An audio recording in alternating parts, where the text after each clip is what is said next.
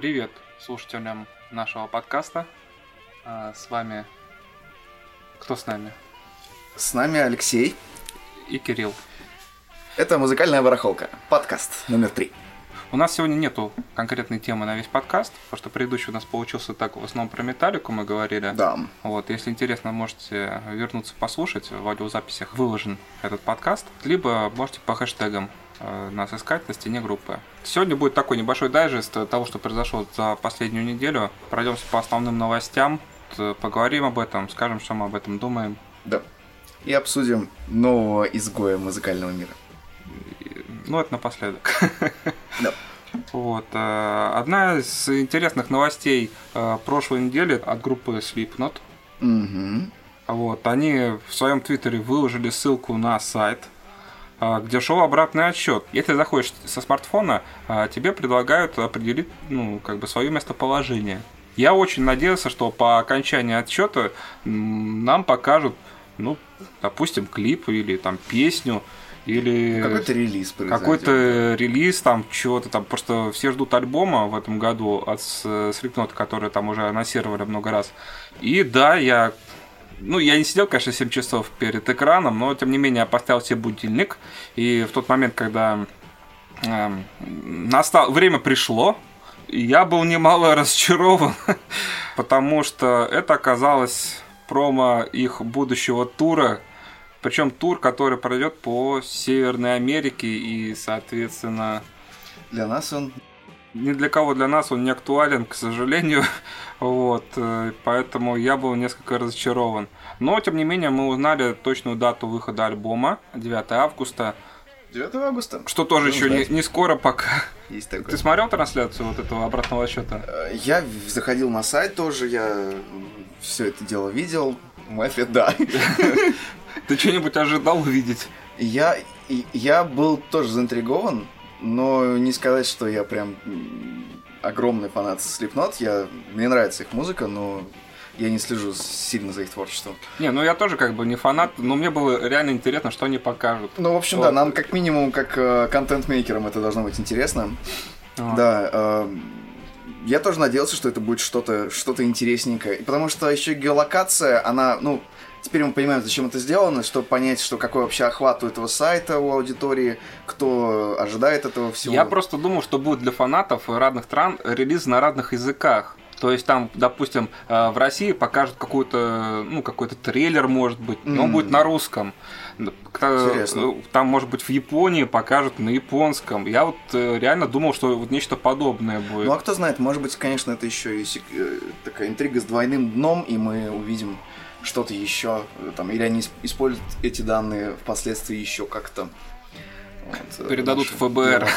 Да, передадут в ЦРУ, нас всех завербуют. Вот, в общем, вот такая вот новость про Slipknot, немножко разочаровывающая. Наверное, да. И переходя от новостей, которые разочаровывают, огорчают, мы не можем не сказать про смерть вокалиста группы Prodigy Кита Флинта. 4 марта его нашли в его доме мертвым, и буквально через какое-то время в Инстаграме появились первые сообщения о том, что это было все-таки самоубийство. Продолжается серия самоубийств. Ну, видимо... Больших музыкантов. Ну, на самом деле жалко, когда такие люди уходят. Я не могу сказать, что прям был таким очень большим фанатом группы Prodigy, но мне нравились их песни. Но Prodigy крутые все равно. Они были крутыми, конечно. Вот. И в моем детстве, вот, опять-таки, я в каждой серии возвращаюсь в свое детство. Да, это правильно. Вот. Так и надо делать. Это был как бы, да, вот с одной стороны были, я помню, металлисты, там, Nirvana, а вот другой было Prodigy. Это такой вот... антиподы, не знаю. Хотя, на самом деле, я не понимаю, что люди делили, потому что Prodigy, на мой взгляд, были очень крутыми. И тогда, и более поздние их песни, они всегда были уникальны по звучанию. Да, прогрессивно уникальный коллектив. Prodigy были самобытными, и, мне кажется, они были новаторами вот в этом саунде. Ты слушал группу Prodigy? В вашей школе было там? Слушай, самое смешное, что у меня в детстве... Я очень много видел тегов с Prodigy на стенах. У нас постоянно, видимо, очень было много фанатов этой группы. Но именно в детстве я Prodigy не слушал. Я их услышал уже в более таком осознанном возрасте, где-то в районе, может быть, лет 13-14. Мне все очень нравилось у них, то есть творчество. Самый любимый трек, наверное, у меня это до сих пор... Это саундтрек к фильму «Пипец», «Kick-Ass», который по-английски... Я уже забыл название этого трека, потому что оно какое-то сложно сочиненное там, но я до сих пор под него колбашусь, который та-та-та, та-та-та, да-та-та-да-та-та-та. Наврал все ноты, ну, в общем, как-то так. И самое смешное, что у нас почему-то не было металлистов, ну, с референсом на твою реплику, потому что у нас постоянно на стенах был либо рейв, либо рэп, короче, я не знаю почему, но у нас, видимо, так разделились мнения аудитории, что либо рейверы, либо рэперы были у нас. Ну, видимо, это региональные всякие нюансы. Там, где прошло мое детство, там были свои, как бы, приколы. Странная тема, что реально чуваки... Ну, сам выпиливаются, реально. Слушай, Крис Карнелл, Честер Беннингтон. Просто удивительно, понимаешь, человеку, ему было 49 лет, это 50-й год жизни. Неужели в 50 лет человеку, который состоялся как музыкант, он реально состоялся? Потому что это вот, знаете, это вот мы тут сидим, не пойми где, в подвале, пытаемся... В чердаке. Рыпаемся, что-то делаем, а у человека мировые турне были, альбомы платиновые, золотые, какие хочешь. Почему бы не жить такой жизнью, да, мне кажется, основа вопрос, что бы и не жить так. Да, что бы и не жить. Что же наступает, что люди вдруг решаются свести счеты жизни? Может быть. Ну как, мы никогда не знаем, на самом деле, что с человеком происходит, независимо от его социального статуса, и положения и вообще его внешней успешности, естественно. Потому что каждая человеческая душа потемки, и все эти самоубийства связывают с глубокими депрессиями, которыми люди страдают, и внешне это не видно. То есть... Ну да, да. По поводу депрессии, кстати, писали тоже в новостях. Дело в том, что он находился в стадии развода, раздела имущества, вот, из-за развода со своей женой. И вроде как на фоне этого, собственно говоря, происходила депрессия. Ну, это тяжелый процесс, конечно. Видимо, не справился человек со своим внутренним каким-то движением, да, тем, что у него внутри происходит, и решил уйти из жизни. К сожалению, да, потеряли большого человека. Да? Еще один, да, великий музыкант ушел. Ну что ж, пускай покоится с миром. Пусть теперь присоединяется к небесной братье великих музыкантов. Ну, перейдем к каким-то... Постараемся более позитивные новости. Да, давайте это все развеем немножечко. Да, да, да. Попозитивим чуть-чуть побольше. Как тебе гитара за 1,7 миллионов рублей? Я убью его! Я его убью. Это новость с гитарой, я забыл, как она называется. Мьюзима Делюкс, как там? Да, в общем, если коротко, для тех, кто не в курсе, кто-то на Авито выложил объявление по продаже гитары за 1,7 миллионов рублей. 1 700 000 рублей за гитару. Нормально, да? Да, и я прочитал просто еще описание объявления, я посмотрел фотки, ну как бы я вообще был в шоке в этот момент, когда я нашел, и такой, так, окей, возможно, это какая-то крутая гитара, я, возможно, чего-то не знаю. Читаю объявление, и там таким ленивым-ленивым тоном, таким на отъебись, простите, написано, типа, ну вот, надо купить квартиру, так что придется расстаться с инструментом. Ну, вроде нормально. Я хрен знает, с какого она года выпуска. Вообще, что с ней было. Типа, просто надо продать, потому что... Это интересный подход. Я, естественно, был в шоке, потому что я сам недавно купил гитару. Она стоила 12 000 рублей. Меня тоже немножечко душила жаба, и у меня немножечко уже урезан бюджет из-за этой покупки, но на последующий месяц, но это ничего, я это переживу. А тут человек просто такой, 700 000.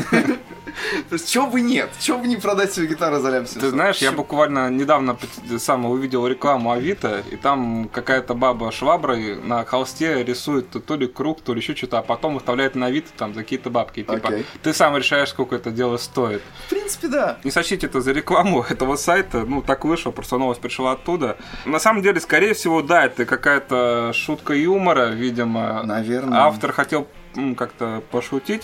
Единственное, мне только непонятно, в чем заключалась-то эта шутка, потому что, ну, я понимаю, что можно там, знаете, выложить какую-нибудь дорогущую гитару за какие-нибудь смешные деньги и повесить телефон своего какого-нибудь врага.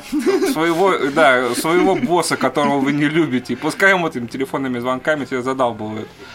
Вот. Просто как бы в чем юмор заключается здесь? Может быть, в том, что человеку надо купить квартиру. Или он ждет спонсора. Или человек просто, типа, как лотерейный билет. А, купят-то купят. Была не была. Типа, да, была не была, че, в конце концов. Ну, знаешь, это странно, потому что я выкладывал на Авито продажу конфетки. Одной маленькой карамельной конфетки. За 1 000 000 рублей. Так. Мое объявление заблокировали. А, заблокировали? Да. Меня заблокировали практически сразу, оно даже не дошло до публикации. Ага. Вот. Это обидно. А тут еще человек продает, нормально, оно все висит, значит. Я тебе могу сказать больше. Один из людей в комментариях на мой вопрос, типа, а в чем прикол-то? А он выложил объявление коробки пустой за 100 рублей. И с описанием, что, мол, коту коробка надоела, и я решил новую купить, а эту продаю старую. Вот. Ну, как. Не, я понимаю, что можно на Авито выложить любую ерунду за бабки, но я не понимаю, зачем. Я, кстати, недавно видел объявление о продаже коробочки из-под AirPods за 100 рублей.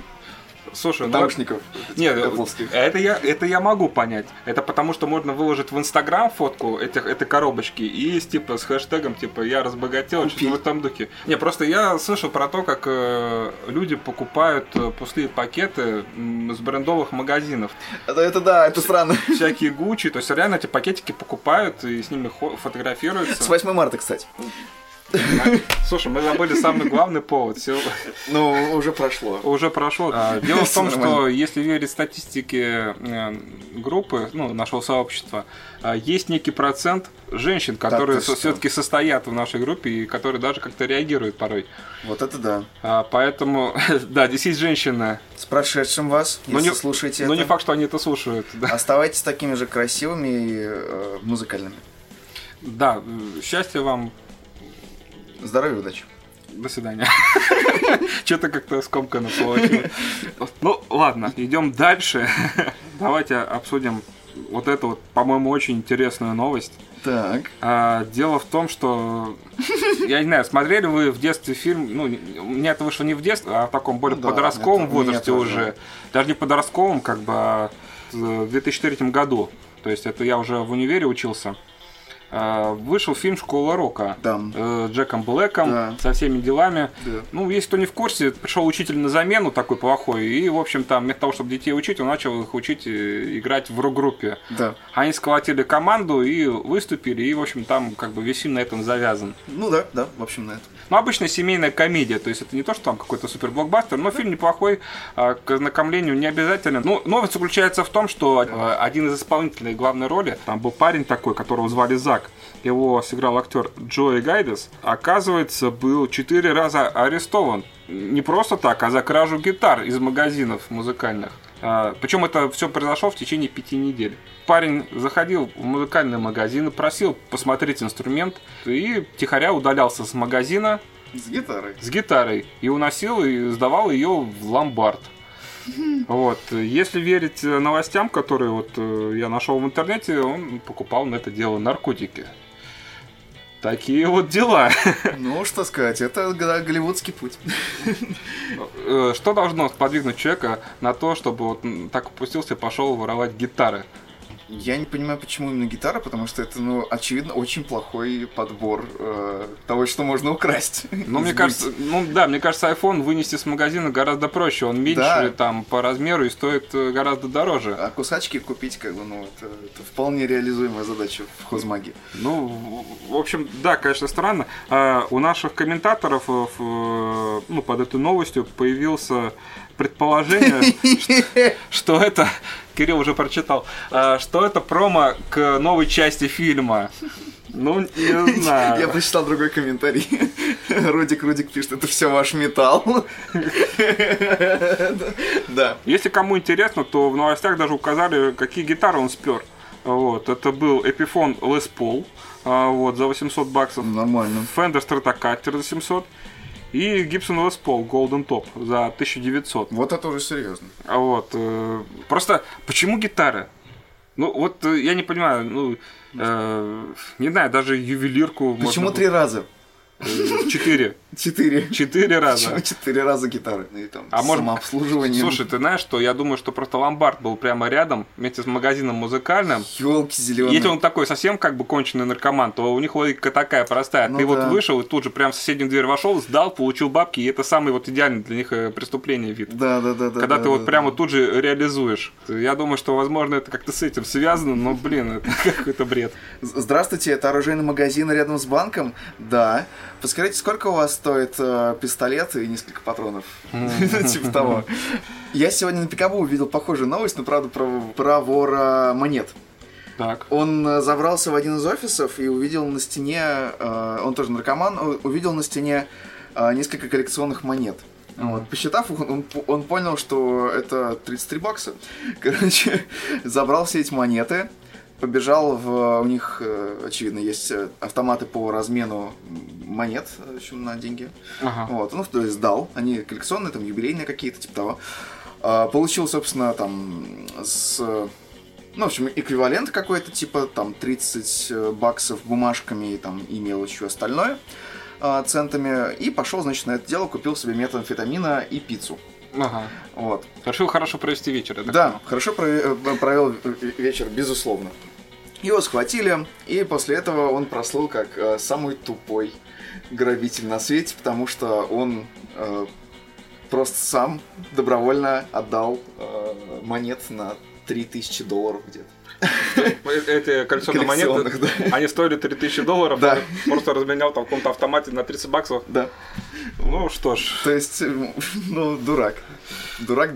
Вот. Ну, логика, да, абсолютно примитивная. Это я к тому, что да. Что логика тут не работает вообще, по-моему, в этих ситуациях. Она работает, но очень странным способом. То есть, как можно быстрее получить бабки, да. И скорее их потратить на какую-нибудь плюшку. Кто его знает, что в голове у этих людей? Ну, это, да. Это что-то с чем-то.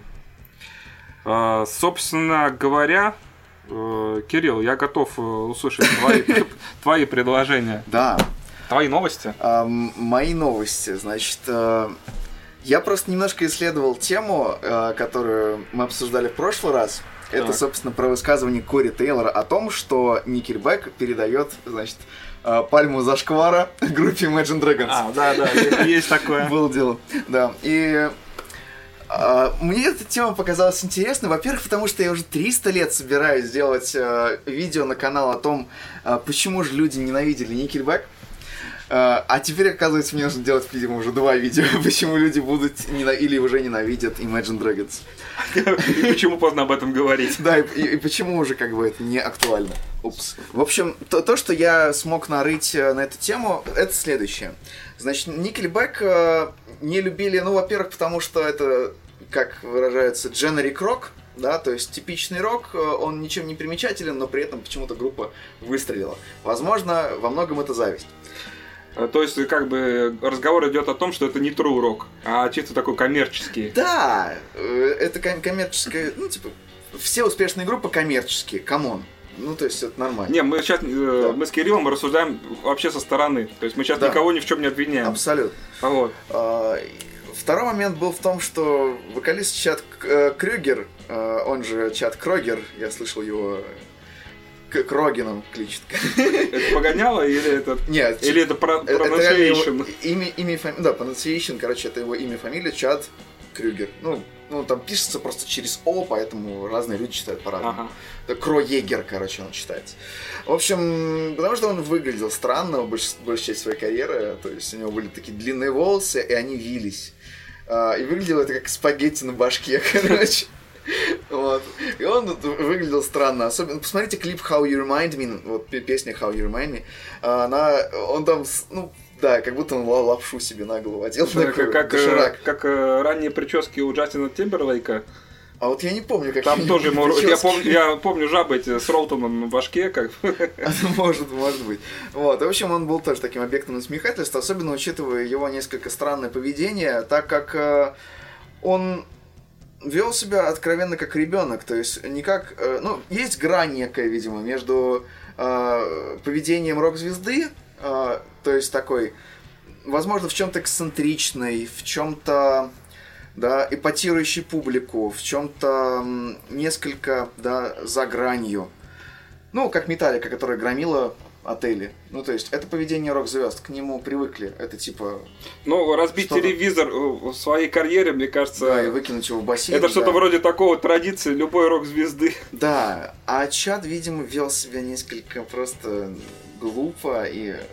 Ну, в общем, он не эпатировал публику, я это так могу назвать. То есть он просто вел себя глупо, и его отношение коллег к нему, не по группе, а по индустрии, да, оно несколько ухудшилось, я бы сказал. Ну и плюс, конечно, да, это типа постоянное обвинение в том, что там типа сплошные песни о любви, странное наполнение текстов вообще. В общем... Все, блин, странно. Но в чем реально нельзя обвинить Nickelback, это в том, что у них однообразное творчество. Mm-hmm. Вот с этим я полностью согласен, в том, что у Nickelback творчество менялось, и начиналось оно с прям такого сильно трушного гранжа, закончилось на последнем альбоме с таким поп-роком, с уклоном в поп, и никакой проблемы в этом нет. То есть оно действительно было довольно динамичное и довольно яркое, на мой взгляд. То есть у них нет проблем с построением композиций, и особенно с построением хитовых композиций. То есть они делали и делают частенько круто. Ну, я так понимаю, они такие типичные работяги. То есть это не какая-то группа, там, знаешь, с аддикцией к алкоголю, наркотикам, там, типа того. Да. Вот. Это просто вот музыканты собрались и начали что-то делать. Претензия Кори Тейлора была, кстати, в том, что они выглядят симпатично. Удивительно слышать такую претензию от вокалиста группы, где все ходят в масках. Приблизительно цитата была, что типа сраные красавчики или типа там. А, понятно. Типа, ну, в общем, это типа не true, да, в металле все должны быть уродами.